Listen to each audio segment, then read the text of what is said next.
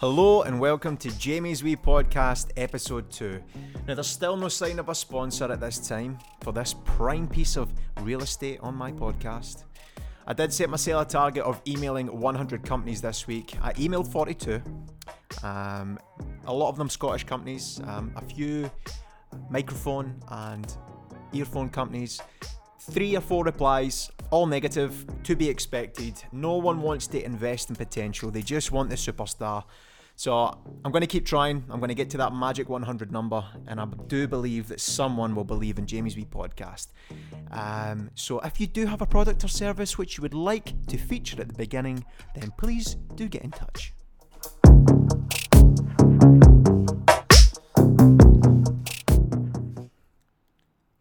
So episode two has come round thick and fast, and to be honest, I'm very overwhelmed right now from the feedback which I received from episode one.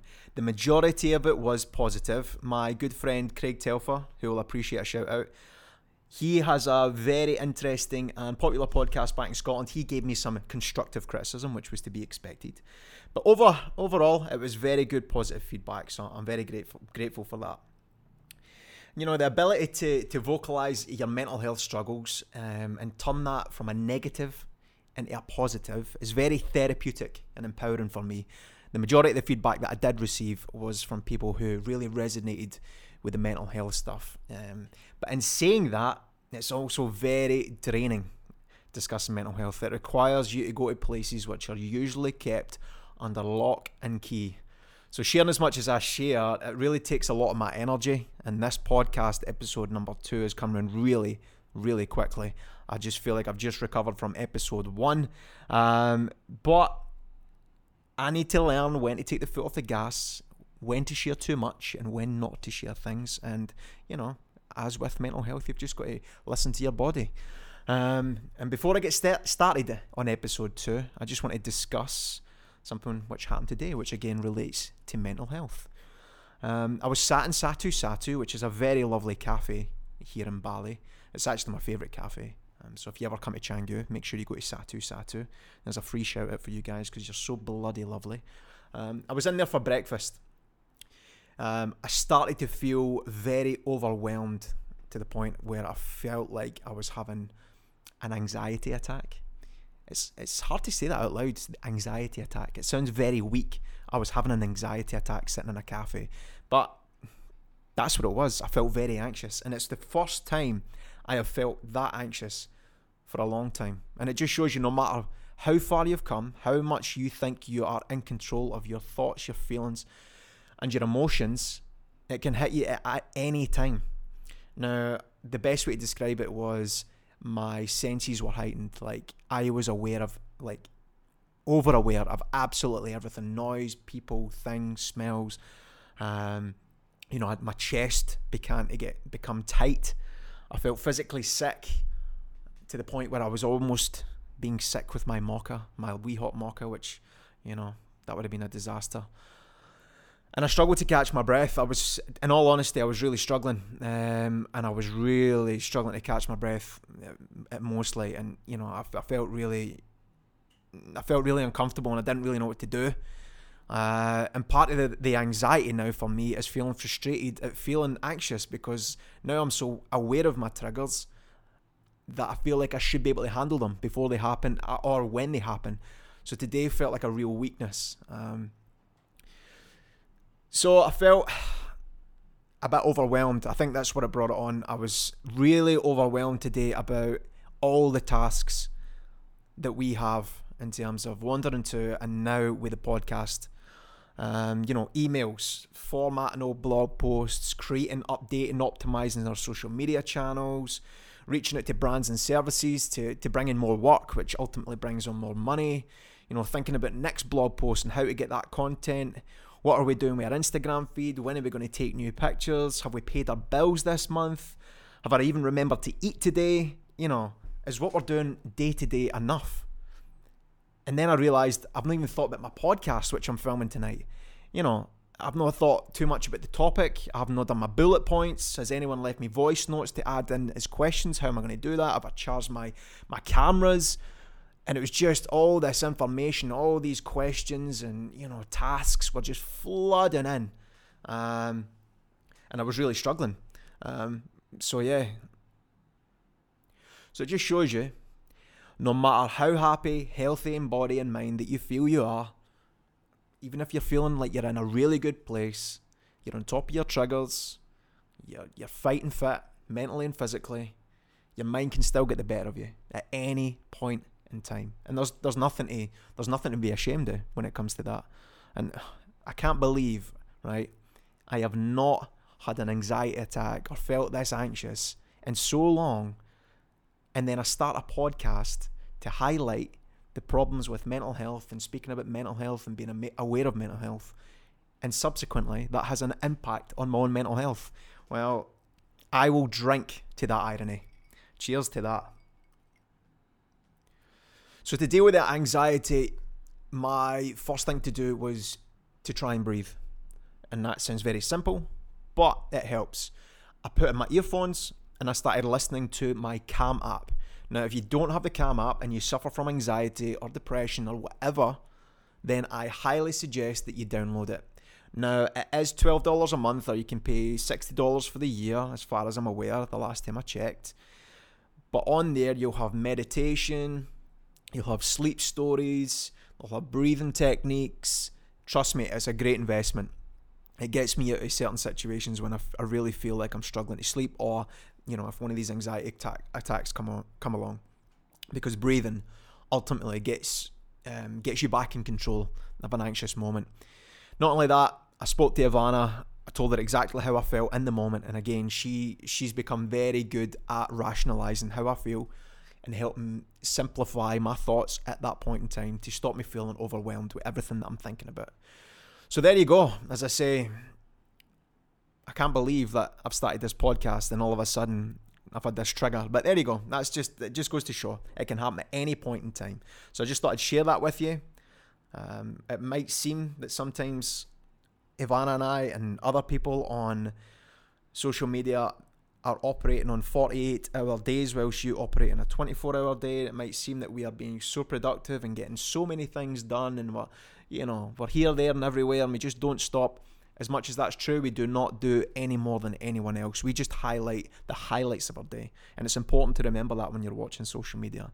Um, because again, we are just as guilty as looking at other people on social media, whether it's couples or individuals, and seeing how much they get through and just feeling like what you're doing is not enough. Um, but you can only do one thing at a time. So that is what I suggest that you do in that moment. Focus on the immediate task at hand and get that done, and just take it one immediate task at a time, um, rather than trying to deal with 17 different things at the one time because that is when you will suffer ultimately. The quality will suffer and your mental health will suffer. All right, so I'm feeling better now. Uh, so thank you to Ivana, thank you to the Calm app, and thank you to myself for working through these anxiety attacks and knowing when my triggers are happening and how to deal with them. Without further ado, let's get on to tonight's topic how to quit your job and travel the world? A question that we are asked a million times a day. Right, maybe we get asked it once a week, but it feels like we get asked it a million times a day. Everyone wants to know how did you quit your job and how do you travel the world? It sounds so glamorous when you say it like that, but trust trust me, it's not a glamorous story to get to this point. You only see the outcome, you don't see the journey. Well, we document the journey, but you don't see the bits in the middle or even the bits before you start your journey. You know, all the horrible stuff in between. So let's cover that. Let's let's t- let's talk about how Ivana and I quit our jobs and decided to travel the world.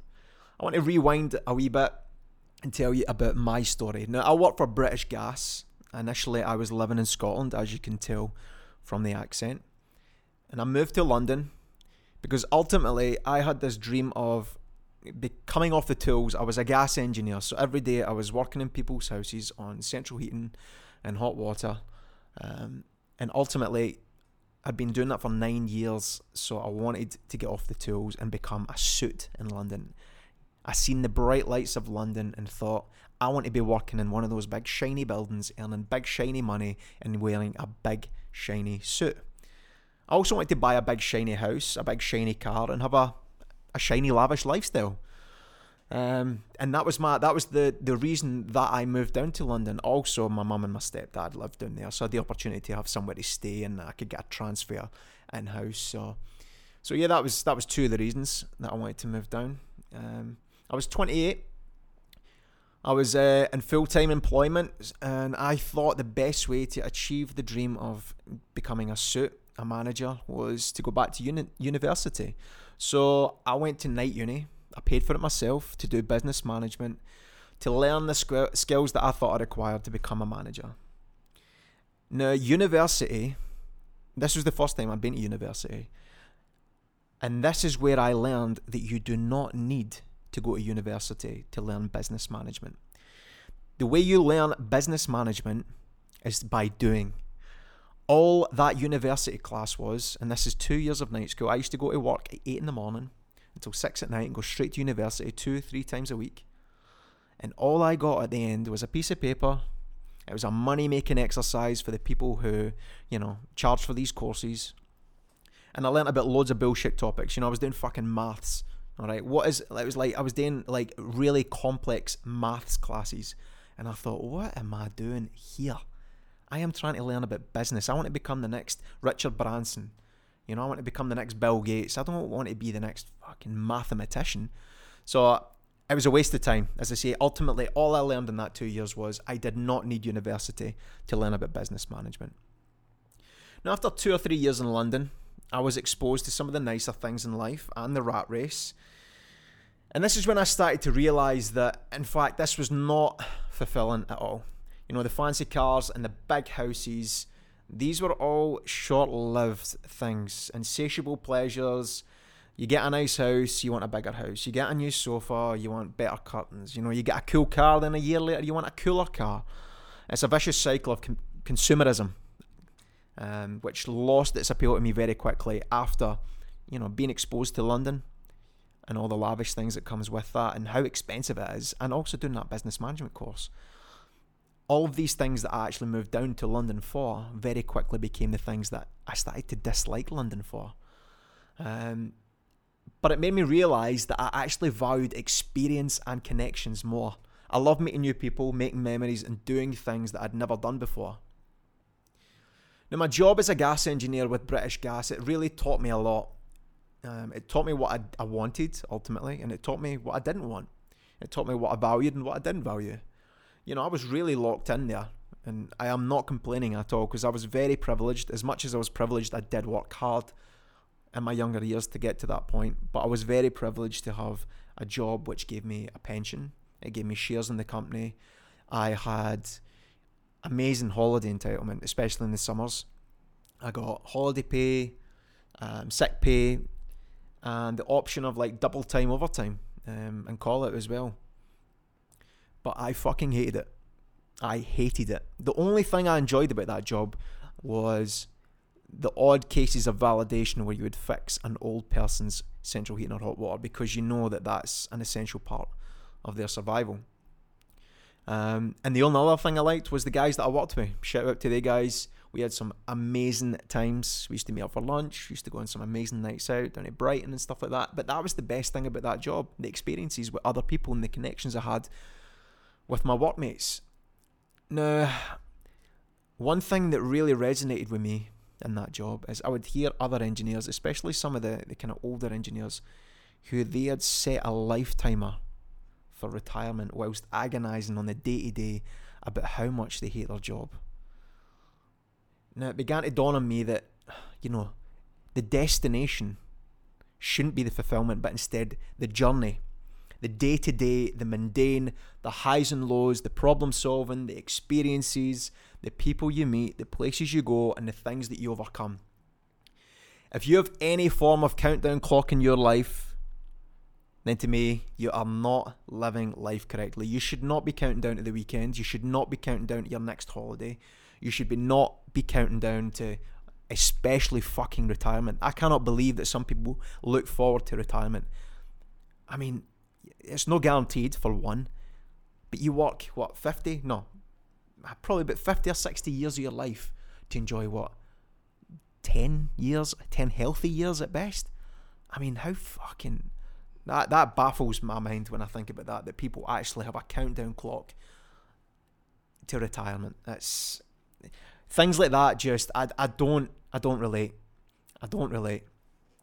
So I, as I say, the destination, yes, should be fulfilling.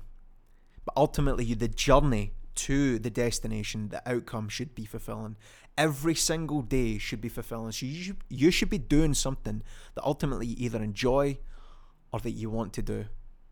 And if you're not doing that, then life is far too fucking short. You need to make a change. How many people do you know who look forward to their one holiday a year, the new sofa, the bigger house, trading the car for a slightly better model? You know, I, I do envy the people who are genuinely that content with life. Um, as there is no right or wrong way to live, but, you know, again, that just was not for me.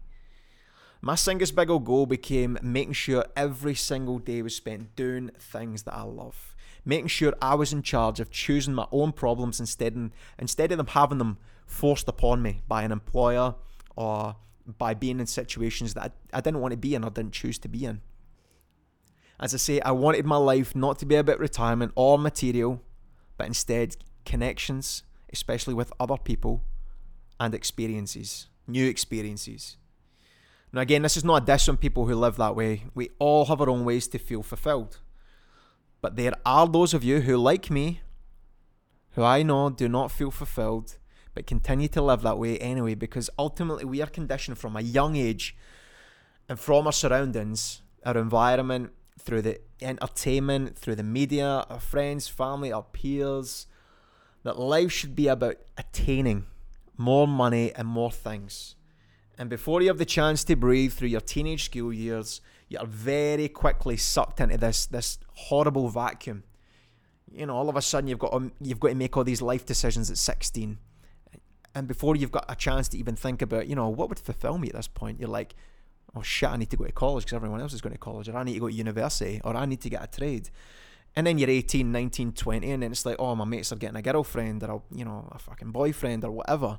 And it's like, oh shit, my mate's got a new car, or they're, they're, you know, look at that holiday they've went on, and it's just like you're constantly trying to catch your breath, and this is just the way we're conditioned to think and to live, and there's just so many of us who who walk around and live day to day doing things that we don't enjoy, because that is what we are made to think we're meant to be doing, and again, I find this very difficult because I'm not trying to be.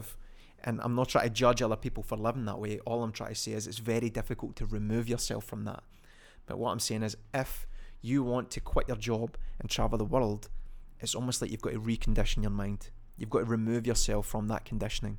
You've got to think, am I fulfilled day to day? And if you're not, then make a change. Do not get to 60 and have any regrets that you know you had an opportunity at 20 or 30 or 40 or 50 that you, you could have made a change and could have started living a life that was fulfilling because trust me it's never too late to start living the life and start you know feeling fulfilled. I, lived a life up until I was 30 years old, which I was completely unfulfilling. I chased the wrong things. Uh, I chased all things. I, you know, I chased women. I chased alcohol. I chased expensive things, new cars, all the all the stuff that we all chase um, to try and feel fulfilled. So, but it took me till 30 years old to make to make that change. But it's never ever too late. You know, for me, I found the clarity and the strength to remove myself from a life I thought I should be living to pursue a life that I knew I should be living. That's the difference. There's a huge difference. You've got to remove yourself from a life that you think you should be living to pursue a life that you know you should be living. So these are all, it's, it's very much of it, as you can tell already, very much of it is a mindset. Um, for me, getting to that point whilst living in London where I realised that the material wasn't for me, the money wasn't for me, you know, the lifestyle wasn't for me, and I no longer wanted to be a suit. I no longer wanted to chase the, the high flying job up in London, uh, and that the business management thing was just a waste of everyone's time. That is around the same time that I met Ivana. Now, our story, which we'll get into on a completely different episode at some point, uh, as we met on Bumble. Now, the instant attraction with Ivana was her energy. She had a love for life, that was clear. But the biggest thing that I noticed about her pictures and obviously her accent and where she was from is she was well travelled, and that intrigued me. The fact that she was so well travelled that she had travelled through Europe to get to the UK, and she was living in the UK on a two-year visa. The big OE or something that the Kiwis or the, the Aussies call it, I don't know. Um, but that really intrigued me. And I'd never met, really, I'd never been in close contact with someone from New Zealand, especially. Um, I mean, New Zealand doesn't even exist on a map in some places. I'm sorry, New Zealand. I don't make the maps. Um, but it's very rare for someone in Scotland to meet someone from New Zealand. So, you know, it was like seeing, I don't know, someone from the circus. That's probably a terrible um, description of someone from New Zealand, especially Ivana. I apologise, Ivana. I'm not calling you a clown. I'm just saying it's very rare. It's like seeing um, Bigfoot. No, that's that's even worse. That is a worse um, comparison. Let's just stick with the clown thing. So, again, it was her it was her accent. It was where she was from, the well travelled thing, and oh, she was she was beautiful. I mean, that was that was a bonus. So we got together, and it was a beautiful romance. The first year and a half, we went on city breaks. We worked hard, and you know, people used to joke about joke to us quite a lot about, oh, you guys should just quit your jobs and travel the world. You're always away doing things, and you're always away in city breaks, and you know, you're always taking pictures in beautiful places. As I say, after a year and a half, we went to Australia and New Zealand for four weeks, which is a a massive, massive trip for me. I'd never been that far away from home before for that amount of time, so it was a huge, th- a huge trip for me. Um, I met Ivana's parents. I seen Ivana's hometown of Auckland, She's from Devonport. For anyone who's listening from New Zealand, she's from Devonport. So that was lovely. And we went a road trip through New Zealand. We went from where did we go? From Auckland down to Queenstown. We went via Wellington, um, and we heli hiked Franz Josef Glacier, skydived in Queenstown, and it was absolutely beautiful. Like I say, Scotland's the most beautiful country in the world because it is. Again, I'll fight anyone who who disagrees. But New Zealand is a very close second. It's absolutely stone cold stunning. But it doesn't exist on some maps because it's so far away. Um, but I had a great time all the same. I really enjoyed New Zealand. We also then flew over back towards Australia and we had drinks by the Sydney Opera House with Ivana's mates. You know, it was just full of incredible life experiences. And never once did I feel like, oh, I'm, homesick or I'm too far from home or I've been away from home for too long. Or at any point, I was just having such a good time doing all these things, having all these connections, jumping out of planes and flying in helicopters. And it was just amazing. I was having such a good time and I felt so fulfilled. For the first time in my life, I thought, this is what I should be doing every single day. This is what I love doing. And you know what the deal clincher was when we made the decision to go traveling full time? This is what happened. So Ivana and I went to, as I say, we were in Sydney and we stayed on Bondi Beach, which is bloody lovely, let me tell you that. And we went a walk, it's a famous walk, and again, you Aussies all know it. It's from Coogee, Coogee Beach. I think it's called Coogee or Coogee Beach. Forgive me for my pronunciations. We went on the Coogee, Beach. Coogee Beach. I can't say that. Coogee Beach, Coogee Beach, uh, Coogee Beach to Bondi Beach walk. It's quite a famous walk. Um, you know, you walk along the coast, you see Bondi Beach, you get a lot of good views, and it's very like, you know, fitness orientated. You know, it's like a Monday afternoon, and there's like people that jogging and surfing and running and just looking fucking beautiful. You know, I was this white pasty Scottish guy and had all these beautiful Aussies running about around me. The guys were beautiful, the women were beautiful, the, the dogs were beautiful. Everyone was just beautiful. You know, even the dogs had a beautiful golden Aussie tan and six pack. But the deal clincher, the deal clincher, is when we were at Bondi Beach. I seen a group of school kids. Now that sounds creepy when I say it like that, but I seen a group of school kids. Bear with me, it's not creepy. And they were leaving the school to go down to Bondi Beach to have surf lessons. Now, you're lucky if I was allowed to leave the school to go to the shop across the road to buy a rolling sausage. And you've got all these little Aussie school kids who are running down to the beach with their surfboards for surf lessons. And I thought that is that is that blew my mind. That that was a lifestyle that existed. Sunshine, beaches, the outdoors, you know, surfing, barefoot, not one piece of material apart from the surfboard, no countdown timer. You know, it's just experiences and connections with the other people on the earth. And I thought, you know what, this is a bit of me. I want the sunshine. I want the, you know, I want to walk a bit barefoot on a Monday afternoon on my way to work.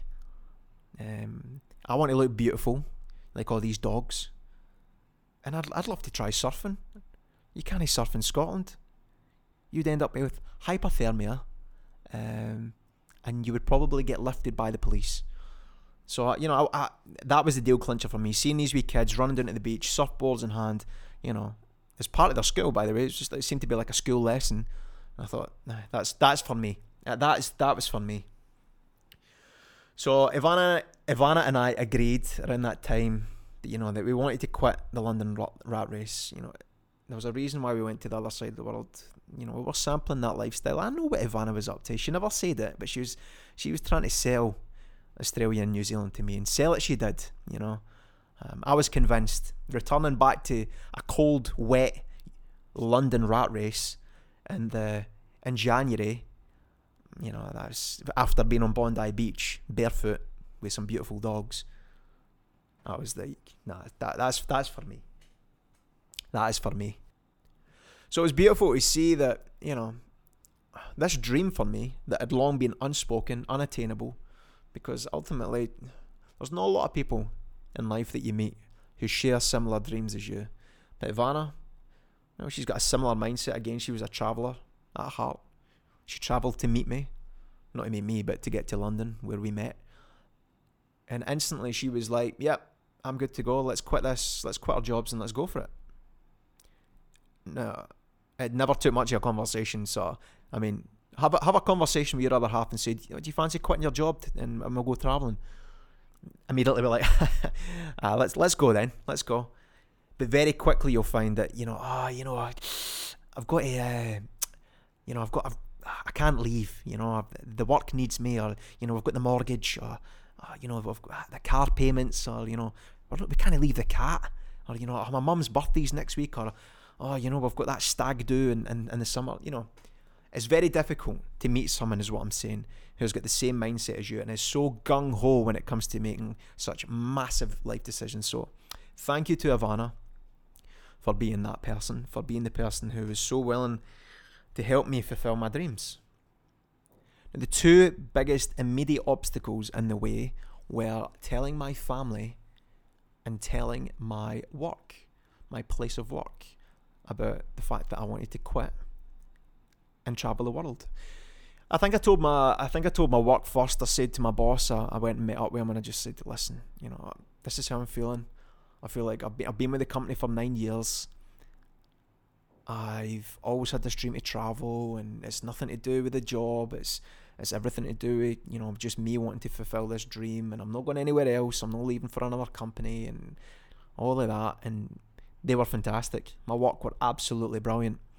So much so that they offered me a two-year sabbatical, which basically meant I'd technically left the company, but if I was to return within that two years, that they would try and accommodate with accommodate me within a similar role.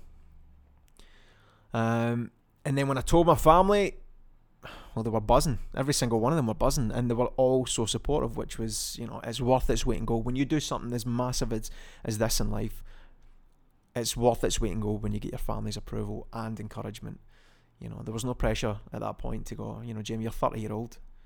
You, do you really want to quit that well-paid job with all the benefits to go to go travel the world and you know should you not be settling down and having kids and getting married and all that kind of stuff Never once did they say anything like that. So I was very, very lucky in that respect.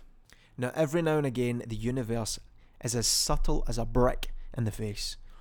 I was living with my mum and my stepdad at the time in London, and Ivana was living in Fulham, and her lease was almost up just as we came back from Australia and New Zealand and we'd made that decision that we wanted to travel.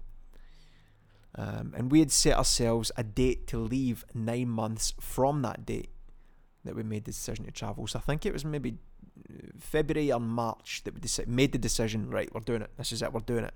And we thought, right, 23rd of December is the day that we are going to leave our work. We need to tell our work, we need to tell our families. So I told my work, I told my family, but the story about telling my parents at the time, the ones that we were living with, my mum and my stepdad, we were living with them in London.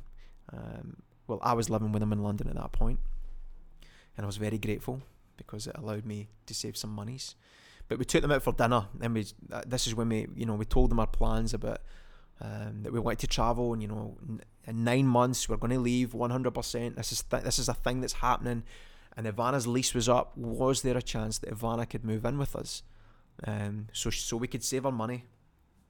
So she didn't have to find a new year lease, which ultimately she would only be paying nine months for. She would save money, obviously, on a lease, uh, which in London is a lot of money. And they were delighted. They were supportive, and they said yes. And they also told us at that point in time they were moving back to Scotland. And it was happening in the next six months to a year. So we thought, fantastic. Ivana can move in, but you know, ultimately we might meet, need to move out during this nine months of saving and stuff like that, which we did. We had to move out after about six or seven months. Thankfully enough, my friend Ben had a flat in London that we could rent, so thank you to Ben who allowed us to stay in that. But you know, we had a, it was quite making that decision decision was a big deal. And then Ivana had to move in with us, and then ultimately we had to move into another flat, all within that nine months of you know trying to save and all the traumas that comes with trying to save, which I will get into. Now we didn't give ourselves a financial target of how much we wanted to have before we left to travel we we gave ourselves like a mental target. How much have we got left in the tank working and living in London? Now I'd been there for I think about four years up until that point. Ivana just I think over just two years because I think she arrived on her Kiwi passport and transferred over to her Croatian passport, so it meant she could stay longer than her two year visa. So I think she'd been over in the UK for just over two years at that point. So, but ultimately we both were tired of the London Rat Race. We both absolutely adore London to bits, and we've got so many special memories there, and it will always have a big place in our heart. But we were so tired. It is such a tiring place to live. Um, but yeah, we wanted to leave with as much money as possible, but it wasn't the deciding factor because ultimately, you know, no amount, no amount of money is ever going to be enough, especially when you were earning the money that we used to earn because we did earn really good money, to ultimately earning absolutely nothing you know, so it didn't really matter how much we saved. We just knew that we would save as much as we physically and possibly could. Um, but ultimately, mentally, we wanted to leave on the 23rd of December. We wanted to leave our jobs, leave London on the 23rd of December. Now, I want to talk about the saying anyone can quit their jobs and travel the world. Just do it. Now, I think that cliche is as false as it is true and can be equally as disheartening as it is empowering. A lot of people say if you watch Instagram stories and you know ask me a question and someone always says, "Oh, how do you how do you quit your job and travel the world? How do you afford to travel?" And people just say, "Oh yeah, just you know, just do it." You know, anyone can do it. Anyone can quit their jobs and just travel the world. Yes. Yes, anyone can quit their jobs and travel the world, but we all possess various different circumstances. Now, three things we all possess, no matter what your circumstances are, and things that we can control are your attitude, your consistency, and your patience. Not all people are lucky to possess either money or the power to earn money, not to the extent where you can fund full time travel not within a certain time frame anyway. We can all earn money and we can all earn a certain amount of money that could sustain full time travel. Some might take longer than others. You know, all of us don't have the same resources as one another. We all don't have a supportive family or friends. So if you're ever on Instagram and you hear someone saying, "Oh yeah, just you know, just quit your job and and travel the world," it's you know, it's just just do it, just do it. Don't feel disheartened. And if you do feel disheartened, that is a normal way to feel because your circumstances might be difficult. Now, it is true, anyone can do it, but the way you get to do it might have a few more hurdles in between, and it might take a little longer for you. So, never compare your situation to others. It might feel impossible at the time of hearing someone say, Yeah, just quit your job and travel the world.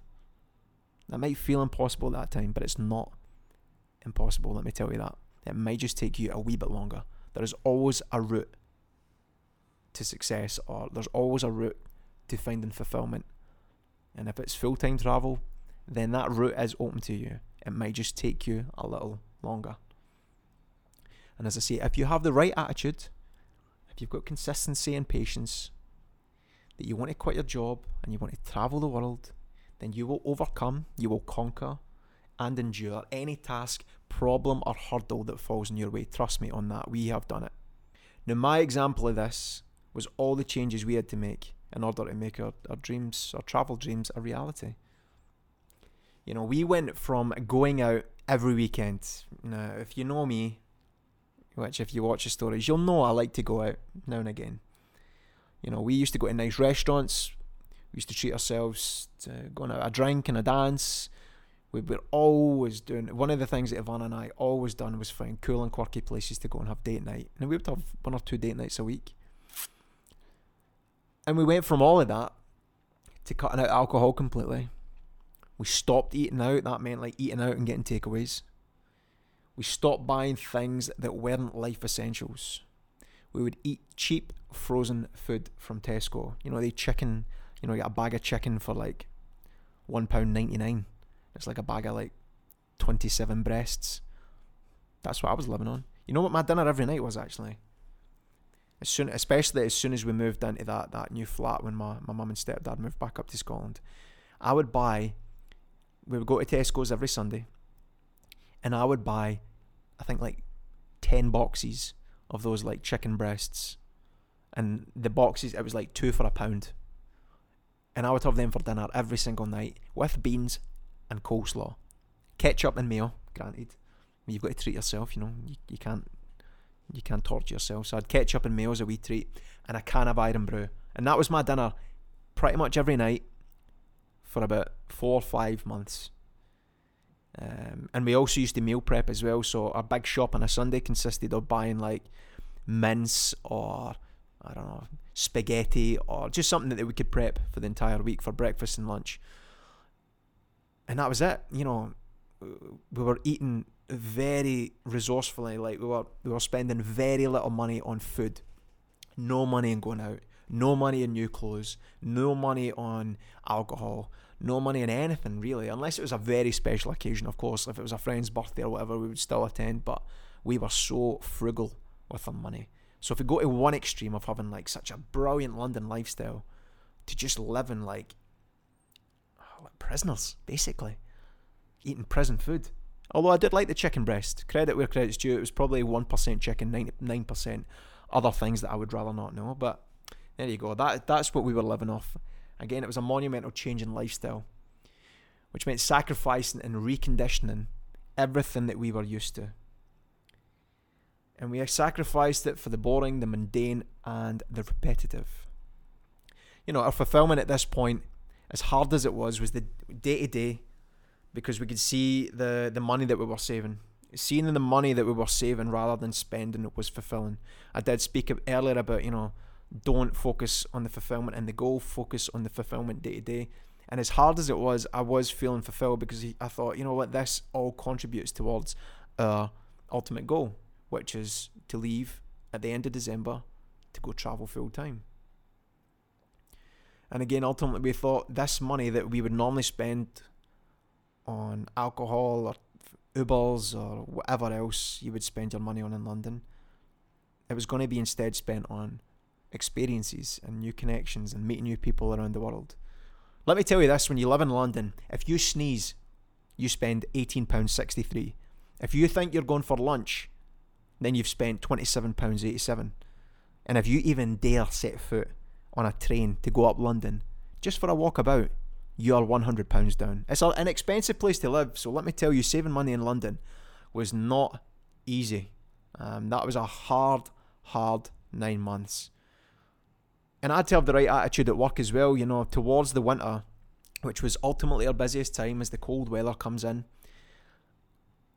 I was working very long hours. I was working eight till eight in the morning until eight at night, and then I would be on call out some nights. And there was one point where I worked, I think it was six or seven weeks in a row, and, and by in a row I mean like every single day, no days off, because I was I was I was taking the offer of double time overtime, I was taking the offer of call out. I worked every single hour that I could, but every day at that point merged into one. And as the mornings became darker, and the evenings became darker, and the cold, the, the temperature became colder, the old seasonal seasonal affective disorder kicked in. Now, if you've not heard it, it's a thing. Um, it's something that I definitely suffer from. You know, I get all the good things: anxiety, depression, and seasonal affective with seasonal affective disorder. Easy for me to say.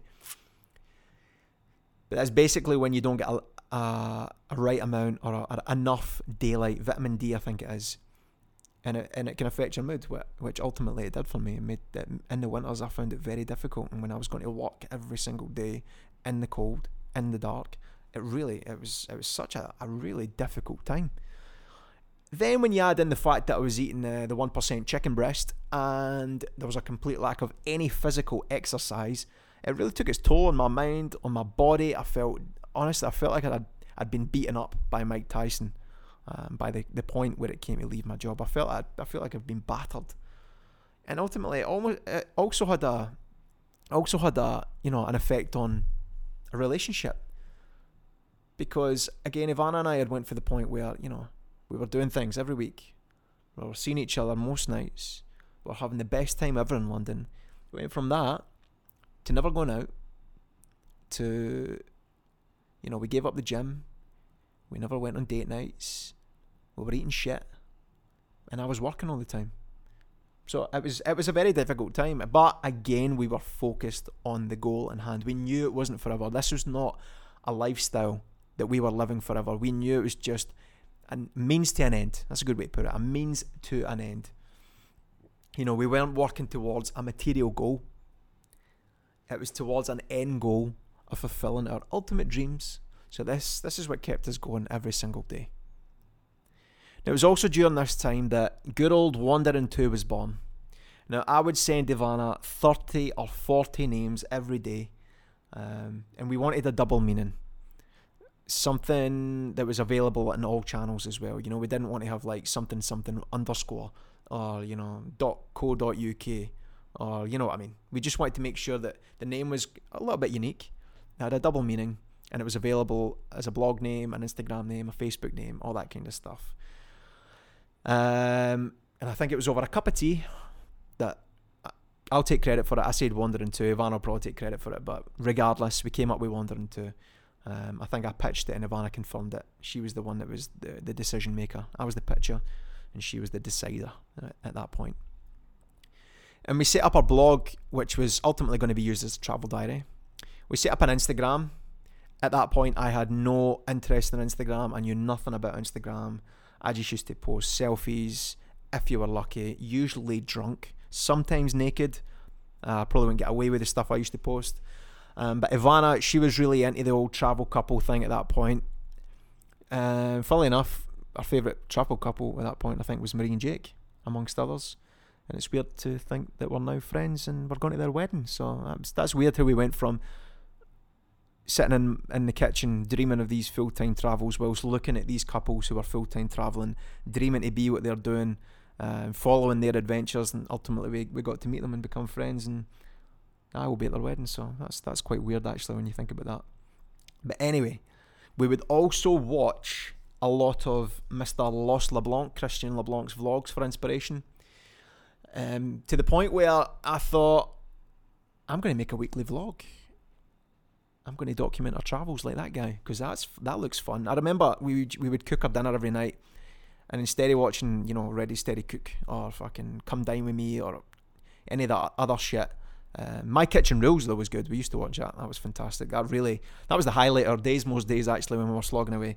My Kitchen Rules. Um, but yeah, we used to watch Christian LeBlanc's Philippines vlogs, I think, which were very popular at the time and he just had them on in the background as I was cooking my one percent chicken breast, and we would sit down with dinner and just make our way through his vlogs.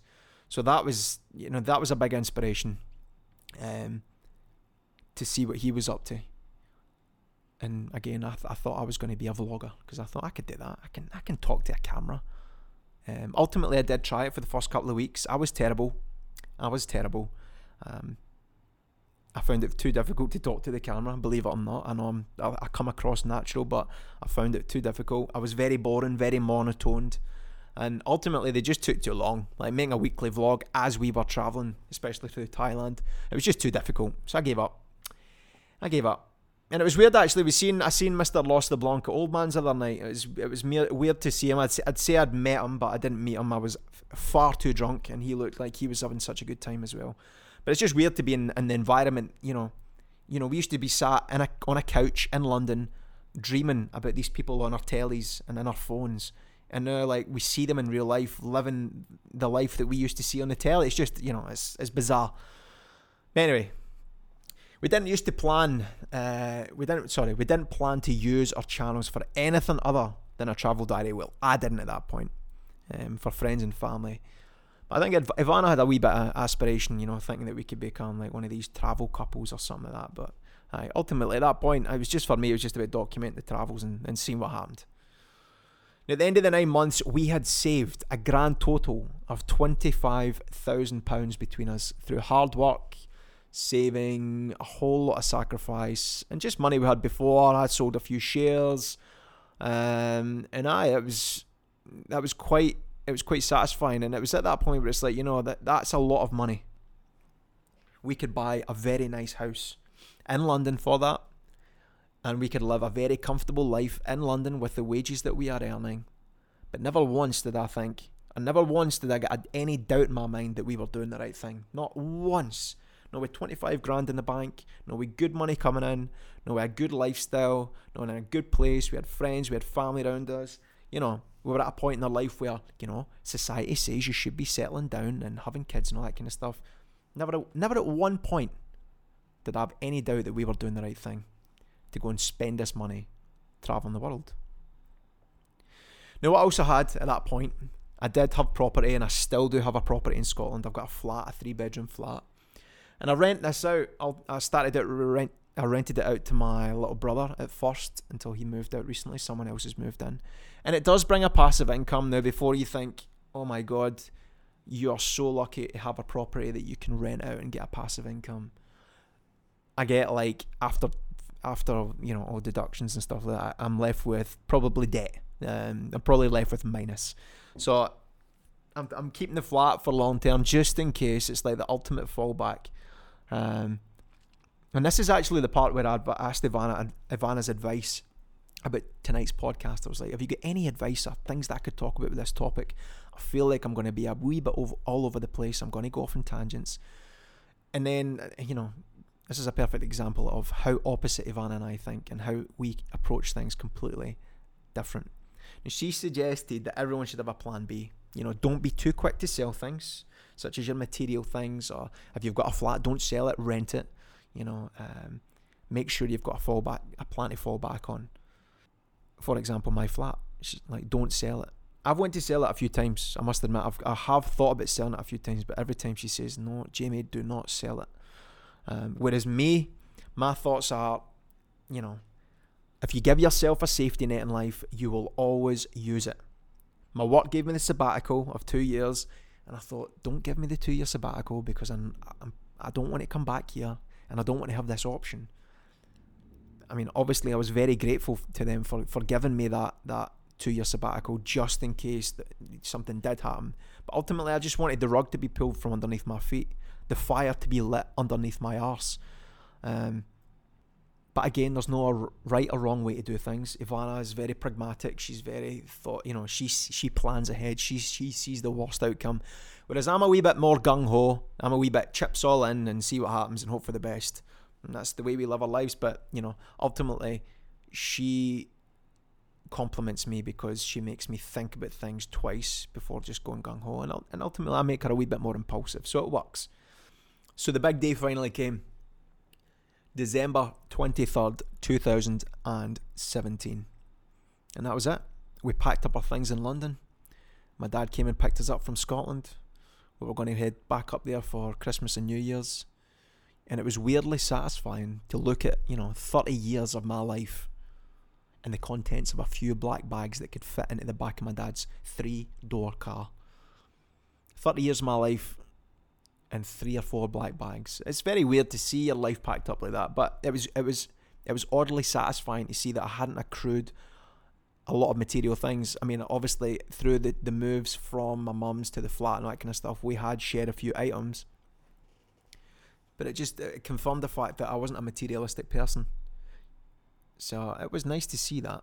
Um, so Christmas and New Year's was also weird. I'd never been unemployed before. 30 years old, unemployed, back up the road in Scotland for Christmas and New Year's. And not only that, you know, usually if I went back home for Christmas and New Year's when I was living in London, I'd be going back to work on like the 3rd or the 4th of January. But no, I wasn't going back to work. The thing I was going to next was Australia.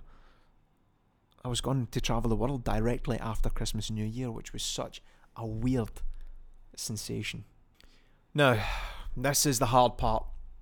And this is the hardest part of the whole process that no one can prepare you for. And it's something that I hadn't really thought about up until the point of when it was getting closer and closer, you know, a week or two weeks before. And that is saying goodbye to your friends and your family. Now, I was used to living away from home. I'd lived in London for four or five years, but, you know, London to Scotland is a one hour flight, it's a four and a half hour train journey, and I was up there every other month to, you know, to touch base. You know, I was in the t- same time zone, had the same weather, you know, as much as I was away from home, I was never really away from home. And all of a sudden, I was about to travel to the other side of the world for an unconfirmed amount of time, away from my friends and family in a different time zone. So as I was getting up, they'd be going to bed and vice versa. And that, that was that was a weird sensation when that first hit. And it's something again no one can really prepare you for. It's something that no one well, I hadn't heard anyone talk about it. And the hardest part about that whole process, even more so, was leaving my dad. Now, my dad is literally the best dad in the world. He's the nicest, he's the most generous, genuine, he's selfless, he's caring, he's compassionate.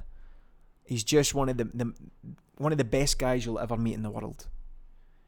He never like he, I went without nothing in my life, and I continue to go without nothing in my life. If I if I needed my dad at any point, I know he would be there for me, and he always checks in. He always checks in. He's just such a good guy, and I'm very very lucky. Not just I mean I've got a great dad. I've got an incredible mum, and even more so my my stepdad and my stepmom. I could not have ha- hand chose a better stepmom and stepdad.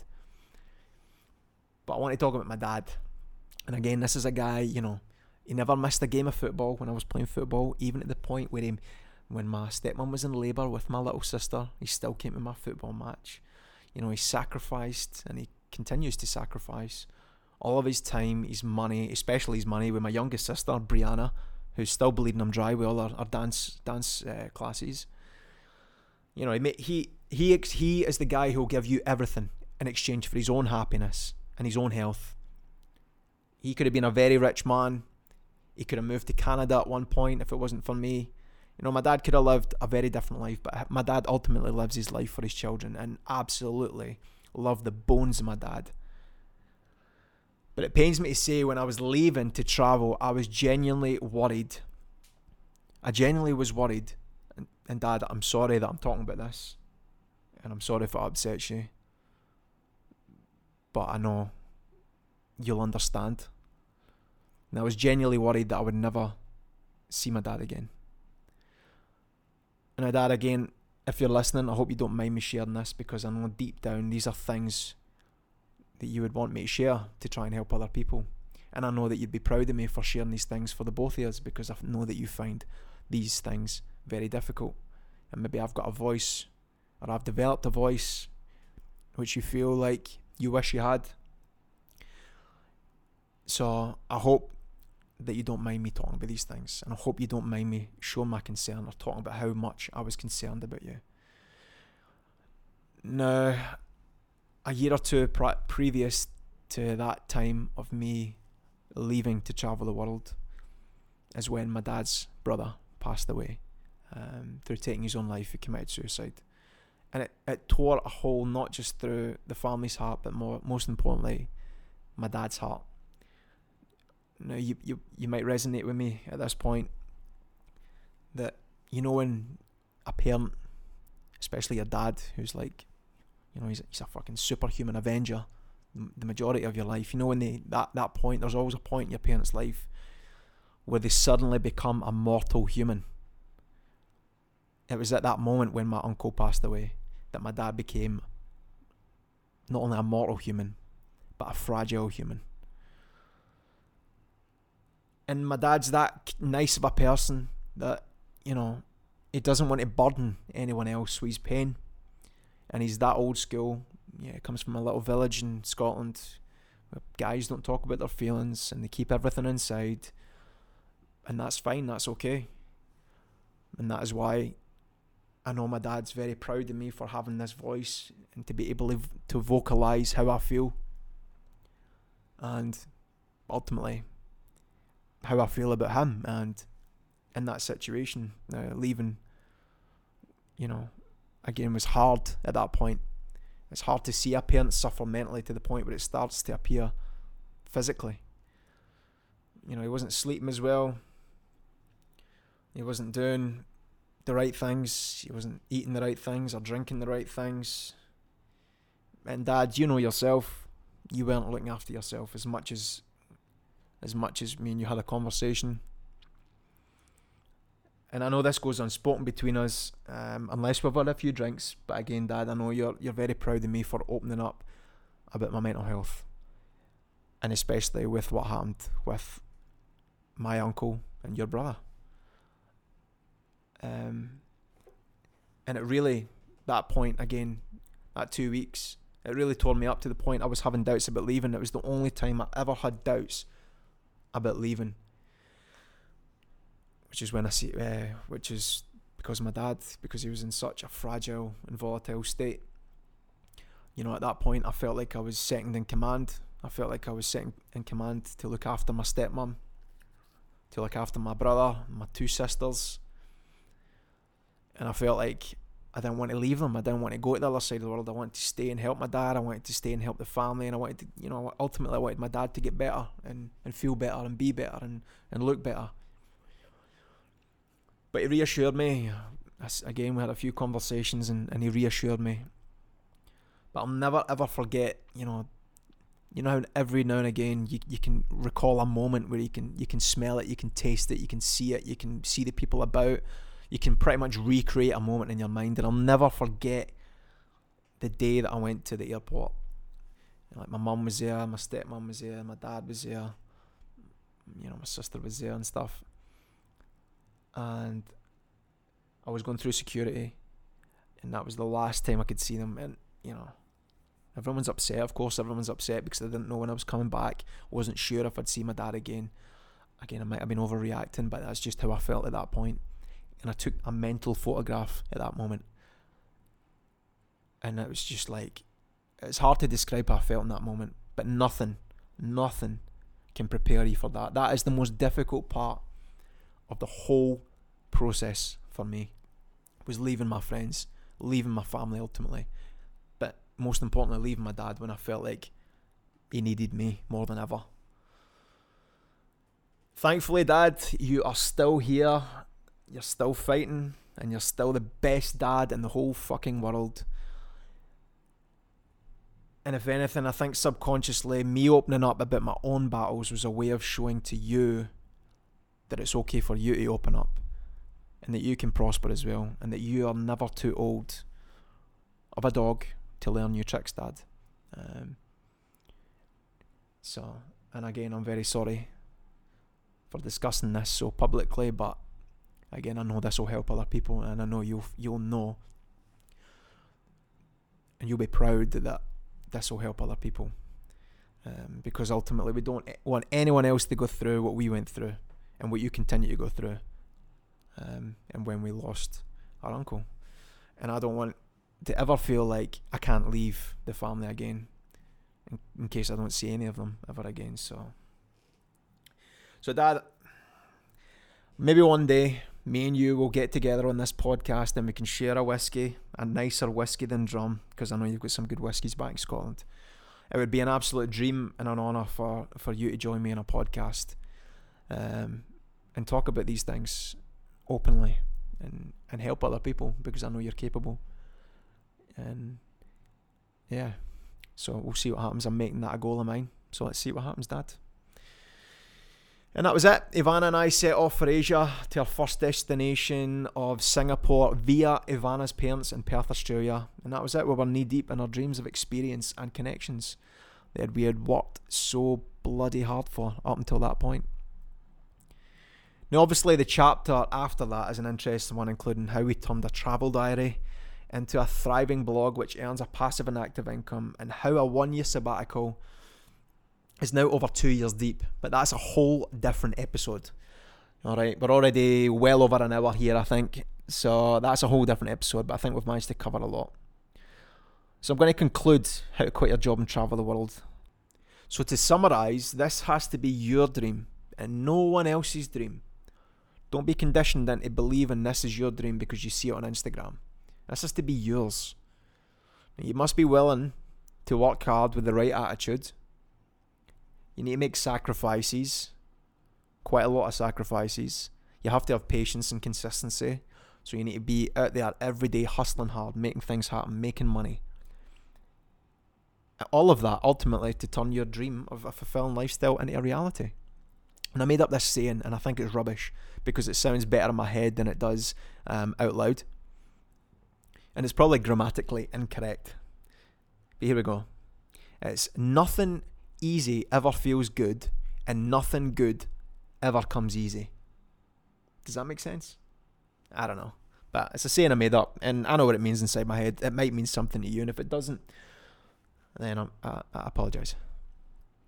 Now, I'm going to finish up this episode with some questions which were sent through via voice note on Instagram which I think I'm going to do at the end. Just keep the questions for the end, so you've got something to look forward to. And if you've if you've sent in your question, you can wait and see if it if it gets read out at the end. And we'll just keep this this last section, um, so I can cover some non-episode topic things, um, and keep it an open forum.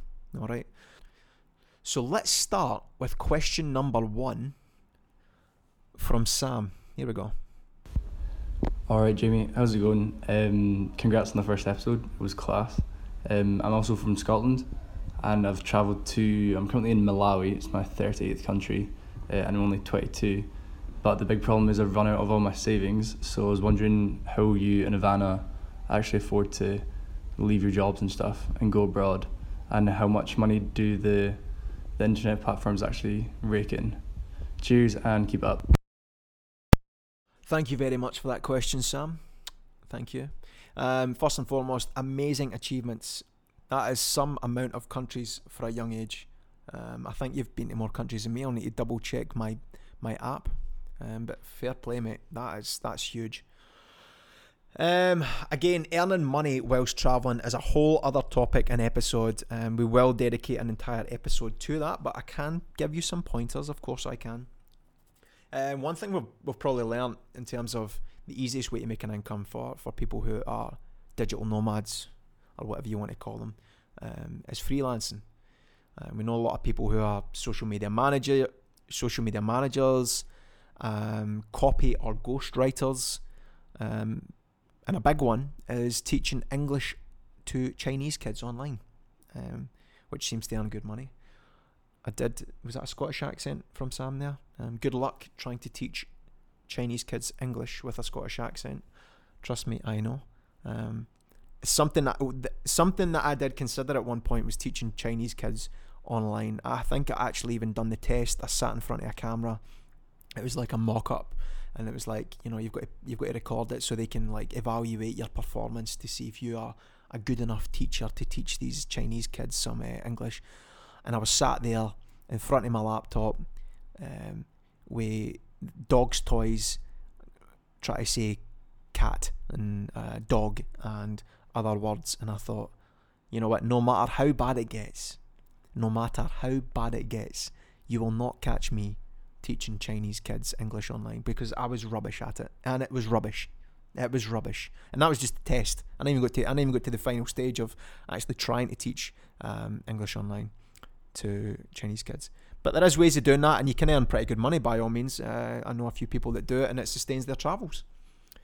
Um, you can also do it through TEFL, T E F L. Again, that's another thing I didn't share with you. Ivana and I actually paid all the money for TEFL. We, we were going to do it, and we got right to the final assignment. Um, it was like a written assignment, I think. And then we went to Las Vegas at the point where we were meant to submit it. And after Las Vegas, we were a wee bit jet lagged and hungover. Um, and we thought, no, thank you. This is not for me. I I am not doing this. It was just it was too hard first and foremost. Um, but ultimately, I, I, just it's just not for us. You know, I didn't want to force it. I didn't want to travel and teach English. You know, travel for me was about enjoying the experience, being fulfilled. I did not want to go and do something that was unfulfilling.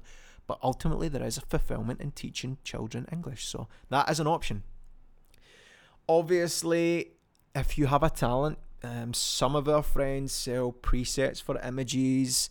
Some of them sell ebooks. Some of them make online courses. Some of them do online group trips, photography tours. You can create physical products such as t shirts or toothbrushes. You know, there's loads of things you can do. Um, some of my mates even done like one to one coaching calls. Like if you were an expert in a certain field before you started traveling, then you could promote yourself as an expert. And, and if, so, if someone's got a problem within that field and they want to talk to you to try and help them, then you know you can earn a, you know you can earn a money earn, earn some money doing that as well. So there's loads of way.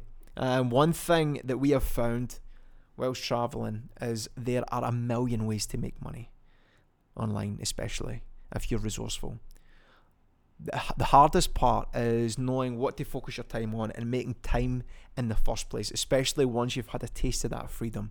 You know, if you're sat by the beach and you think, shit, I need to start earning some money, the last thing you want to do is remove yourself from the beach to go and start earning some money.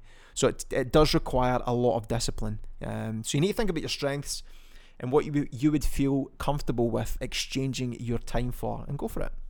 If you're a good writer, then get on websites like Fiverr and Upwork um, to promote your services. If you're a good photographer, then pitch to hotels and brands to work for them. Or if all else fails, you can teach English to Chinese kids online. Um, so there is loads, loads of things you can do.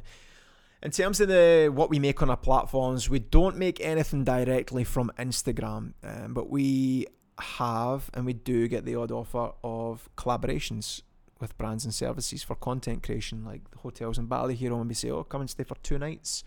Take some pictures that we can use, post some pictures on your Instagram, do some swipe up stories and all that kind of stuff. Um, we have got that through Instagram.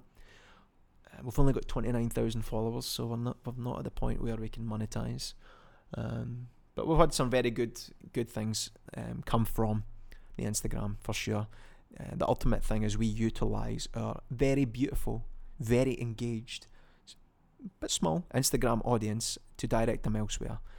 Um, particularly the blog, which we've been very bo- vocal about, um, and we have started to make money from our blog. Um, and you can make money through a million different ways when it comes to a blog. Uh, mostly affiliate links, ad placements, sponsored links, sponsored posts, um, to name a few. Um, Right now, the money that we earn from the blog keeps our running costs afloat. Um, and we don't earn too much more than that just now. Um, but we have received another uh, few deals. No, another few deals. We have received a deal recently, which was worth five figures. And again, we will get into that soon on a different podcast episode because it's exciting. Yeah, five figure deal, our first ever five figure deal we received recently. So that was a huge cash injection, and that was a mixture of photography, and uh, blog. So again, we'll we'll talk about that later. Um, we also, as some of you some of you might know, some of you might have even bought. We made a, an online course which made us close to five figures as well, and that was about how to start, build, and monetize a blog. Um, which was a mental experience because we were in no way experts, but we had a value because we were at a rung in the ladder that some people wanted to get to You've got to value your experience. You've got to value your knowledge and value where you are at and in your journey uh, as a value to other other people. You know, not everyone wants to be the best blog in the world. Obviously, they want to be the best blog in the world, but to get there, they need to take all these tiny stepping stones. And to get to the next step is sometimes the hardest thing for people to work out.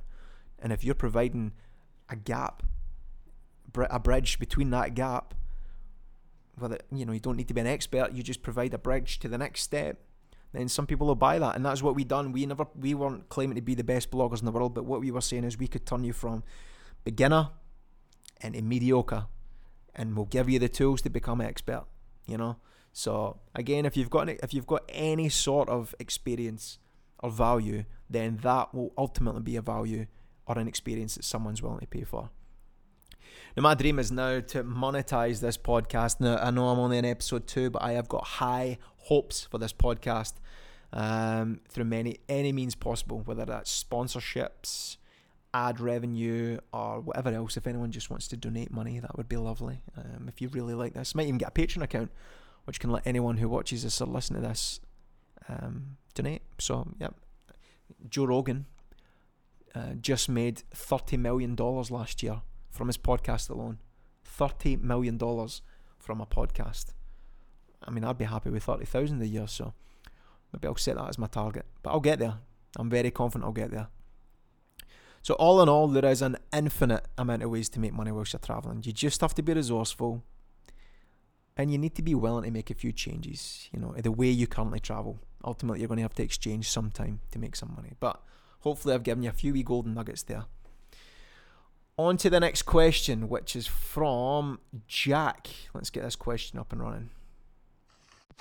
Hiya, Jamie. Uh, my question for you is about mental health. Uh, mental health and social media have obviously got such a controversial and uh, you know hairy relationship. So I want to know, as someone who both of those things have played such a big part of your life, do you think that in general uh, social media is having a positive or negative effect uh, on people's mental health? And also, what is something that we can all be doing to make sure that we're contributing positively uh, through social media to uh, other people's mental health and our own, uh, and also making sure that we're not contributing in any negative way um, to mental health. Uh, well done on the first podcast, mate. I thought it was absolutely incredible, and I can't wait to uh, hear the next ones. See you later. Thank you very much, Jack. Uh, thanks for tuning in to the podcast, uh, for all your kind words. But yes, there is, and that's a very good question. Social media and mental health is a fucking minefield. Um, and there's a very fine balance between positive and negative impacts when it comes to social media. Now, I think it was Theodore Roosevelt. I think his quote was, "Comparison is the thief, the thief of joy. Comparison is the thief of joy, or comparison is the killer of joy." Something like that. And it couldn't be more true. Maybe he was even talking about social media at that point. Uh, maybe he foreseen that social media was com- coming, and, and that, that's true because we all suffer from it. And if, right now, if you look at Ivana, she she's the perfect example. She is on a self-imposed break from social media, and ultimately, that is because due to her eye situation, she is unable to be here with me. She is unable to be doing things that she loves doing. And by watching other people's stories, by watching my stories, it was getting her down. It was making her feel frustrated, and it was giving her serious FOMO. Um, and that can be applied to all things. You know, if, if you're a, if you're single, and you you follow the the perfect couple, and they're always on your stories every single day, being so fucking in love and beautiful and romantic, then you're ultimately going to compare your situation to theirs, and that's not always a good thing. Um, again, I look at my I, I look at my younger sisters' generations and how much they are image obsessed, especially when it comes to their weight. One of my young sisters, Neve, in particular, who is absolutely stunning, and she's such a lovely, kind hearted soul, but she is so in tune with the whole social media bubble when it comes to image. And she takes it hard when she sees another girl maybe in a bikini with a different body shape to hers. And that's it. Like that's all it takes for for the young generation these days to to get upset or obsessed or you know negatively impact mentally when it comes to social media. Um, we live in dangerous times when it comes to social media, um, you know, and with the health implications that can have. And to the point where I was absolutely delighted to see Instagram take away the likes on the images. I've noticed Facebook doing it as well. Um, and I hope they actually go one step further. I hope they take away the amount of fo- followers that people have and how much you're following as well. If you can imagine a social media platform like Instagram that has no numbers involved, it would be a completely different platform. It would be an even playing field.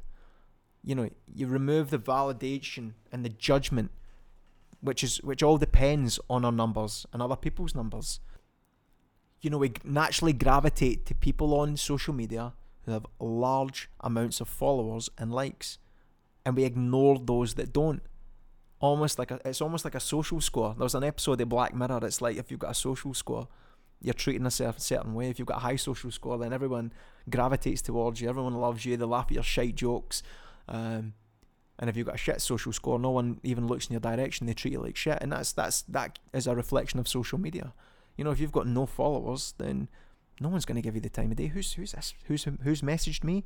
How many followers have they got? How many? One hundred. Ah, fuck that. Oh, who's who's that message from? Oh, they've got a blue tick. How many followers? Fuck you know. Send send them my WhatsApp number. I'll FaceTime them in two seconds. That and that's what it's like. You know, without a picture, if so, people are judging each other actually on the numbers rather than the this the, the personality behind the numbers.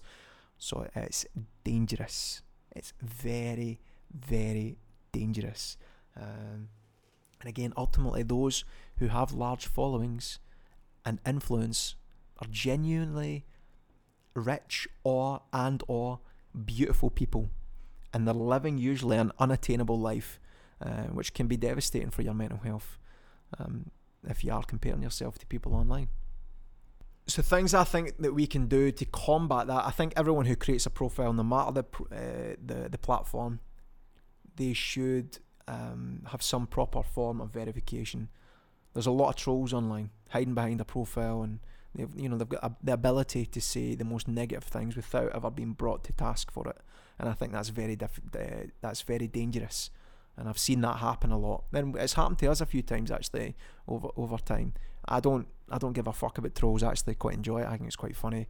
But cert- I know people can take that to heart, um, and that's dangerous. So I think everyone who has a social media account should be verified in some way, shape, or form.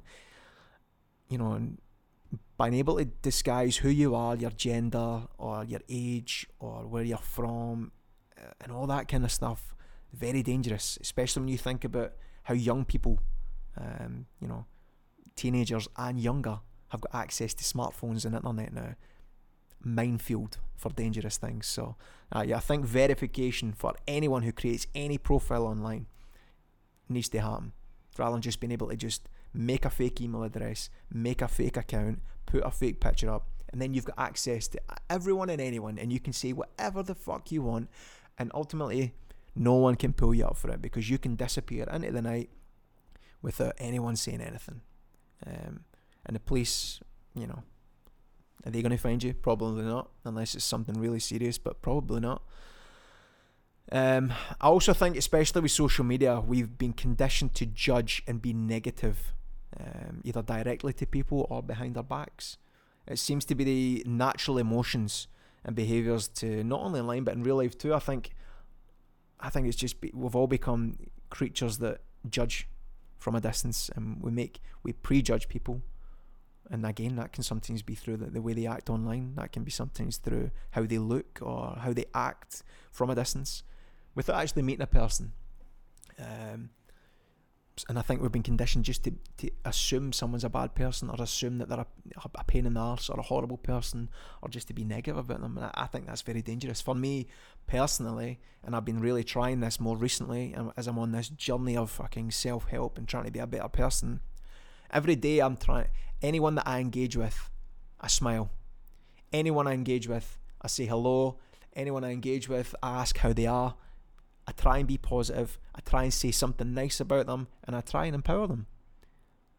And if you do that several times throughout your day, you very quickly you're making you very quickly find that you're making a, a positive in- impact on people, and that applies to online as well. Words are the most powerful tool online because that's how we communicate online. It's through your words. So having that power to have a massively positive impact on someone's day through your words is a power that should be utilised and used more. Um, it's very empowering. Um, the ability, be having that ability to change someone's mood for the better. So I think we should all utilise that more. Um, again, positivity breeds positivity, negativity breeds negativity. So if you want to have a positive life, then be positive. Be positive to other people, and positive things will come to you. I'm a big believer in that. Um, and if you're a, fundamentally a negative person, you're horrible online, you say horrible things about people or to them or behind their back, then you live a very unhappy and negative life. So, aye. So basically, if you're being a dick online, stop being a dick online. That's that's basically what I'm trying to say. Just be nice. Um, and if you compare yourselves to others constantly, then either stop because you only ever see the highlight of someone's day. Again, it is the highlight reel. It might look like they're having the best fucking life ever, but you don't always see the behind the scenes stuff. So don't compare yourselves to others. And ultimately, if, if you're not enjoying a platform, if you click onto a platform and you leave that platform every single time feeling down or unhappy, then remove yourself from the platform. Have a break. Um, also, in the morning, this is important. This is one thing I try and do, and I'm telling Ivana to do it as well. I see. I look at my phone all day, every day. Yes, and at night. Yes, but first thing in the morning, that is when you the, the tone is set for your day. Now, I guarantee this: if you put, if you don't look at your phone in the morning, you get up, you know, you breathe, you stretch, you have a wee walk, you drink some water or have a coffee, um, and you avoid all the bullshit and the noise from the media and online and social media and all that kind of stuff for the first hour of your day, then your day will be completely different. The worst thing you can do is you're groggy eyed and open it and you know coming to coming to life in the morning is look at your phone because instantly you'll be you'll be met with something that riles you, upsets you, um, or makes you feel bad, and that's not a good way to start your day. So try it the first hour of your day, fuck your phone, get it somewhere else, do something productive instead. Um, and then you can look at it all day every day because you know you've you've already set the tone. The next question is from Campbell. Here we go, Campbell. Hi, Jamie Campbell from Highlands to Hammocks here. Love the podcast, mate.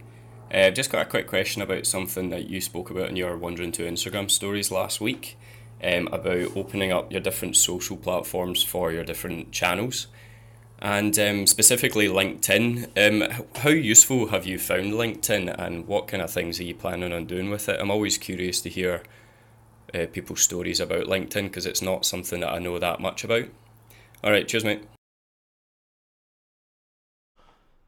Good question. Um, LinkedIn is something that I've been meaning to do for a long time for Wondering too. Um, but now that we've got Jamie's wee podcast in the mix as well, I killed two birds with one stone this week and I created two business pages, obviously one for Wondering 2 and one for the podcast.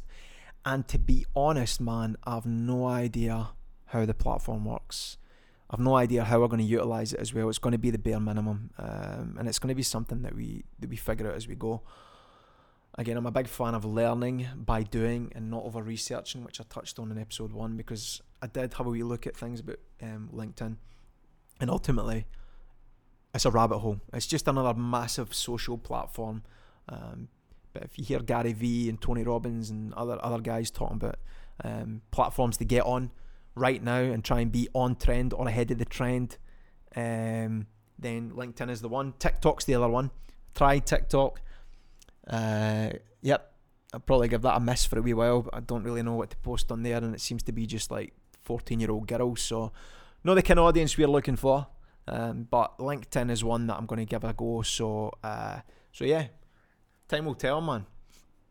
Um, who knows what this platform's got in store for us? Right now, we are very much at the A/B testing on every platform to see what sticks. You know, it's like throw spaghetti in the wall and see what sticks, see which is the most productive, which comes back with the best results um, because ultimately it's a fine balance between getting yourself in front of as many eyes as possible, but also spreading yourself too thin by trying to be everywhere and doing everything. And you know, uh, it's sometimes it's more unproductive to be everywhere and doing everything. So, uh, we're just we're on every platform we can be on right now. We'll, we'll do what we need to do in each platform, and then we'll judge the analytics from there. Um, again, in terms of what we share, I won't be spending any other time on it other than just like posting the latest blog post or well resharing the latest blog post or resharing um, the latest podcast episode um, and we'll see what engagement anal- analytics come from that. And if it brings better reach or engagement than Instagram or Facebook or whatever, then we'll adjust to suit.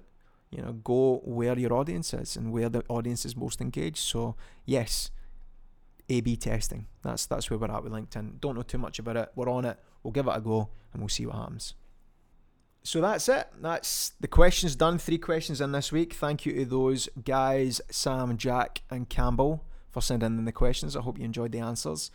And that is that's the conclusion to what has been another roller coaster of emotions for episode two.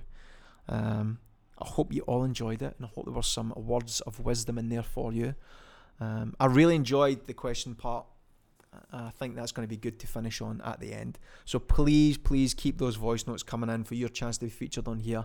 I love to hear your lovely voices. Um, it's very real and relatable hearing you know people who are actually genuinely connected with this podcast um, send in questions, and I am committed to giving you the best possible answers. So keep those coming in. Um, so here we go. That's it. It's the end. It's now Thursday night here in Bali. I am almost. I want it to be more down than that. I'm halfway through a bottle of whiskey. It's hard to to drink and talk at the same time. Uh, my friends Gavin Mick, aka Life Before Kids, are having leaving drinks tonight. There's leaving drinks every other night here in Bali because people come and go all the time. So I'm going to give them a wee text. Let's just check the phone to see if they've messaged. Let me see. Plenty of messages in there.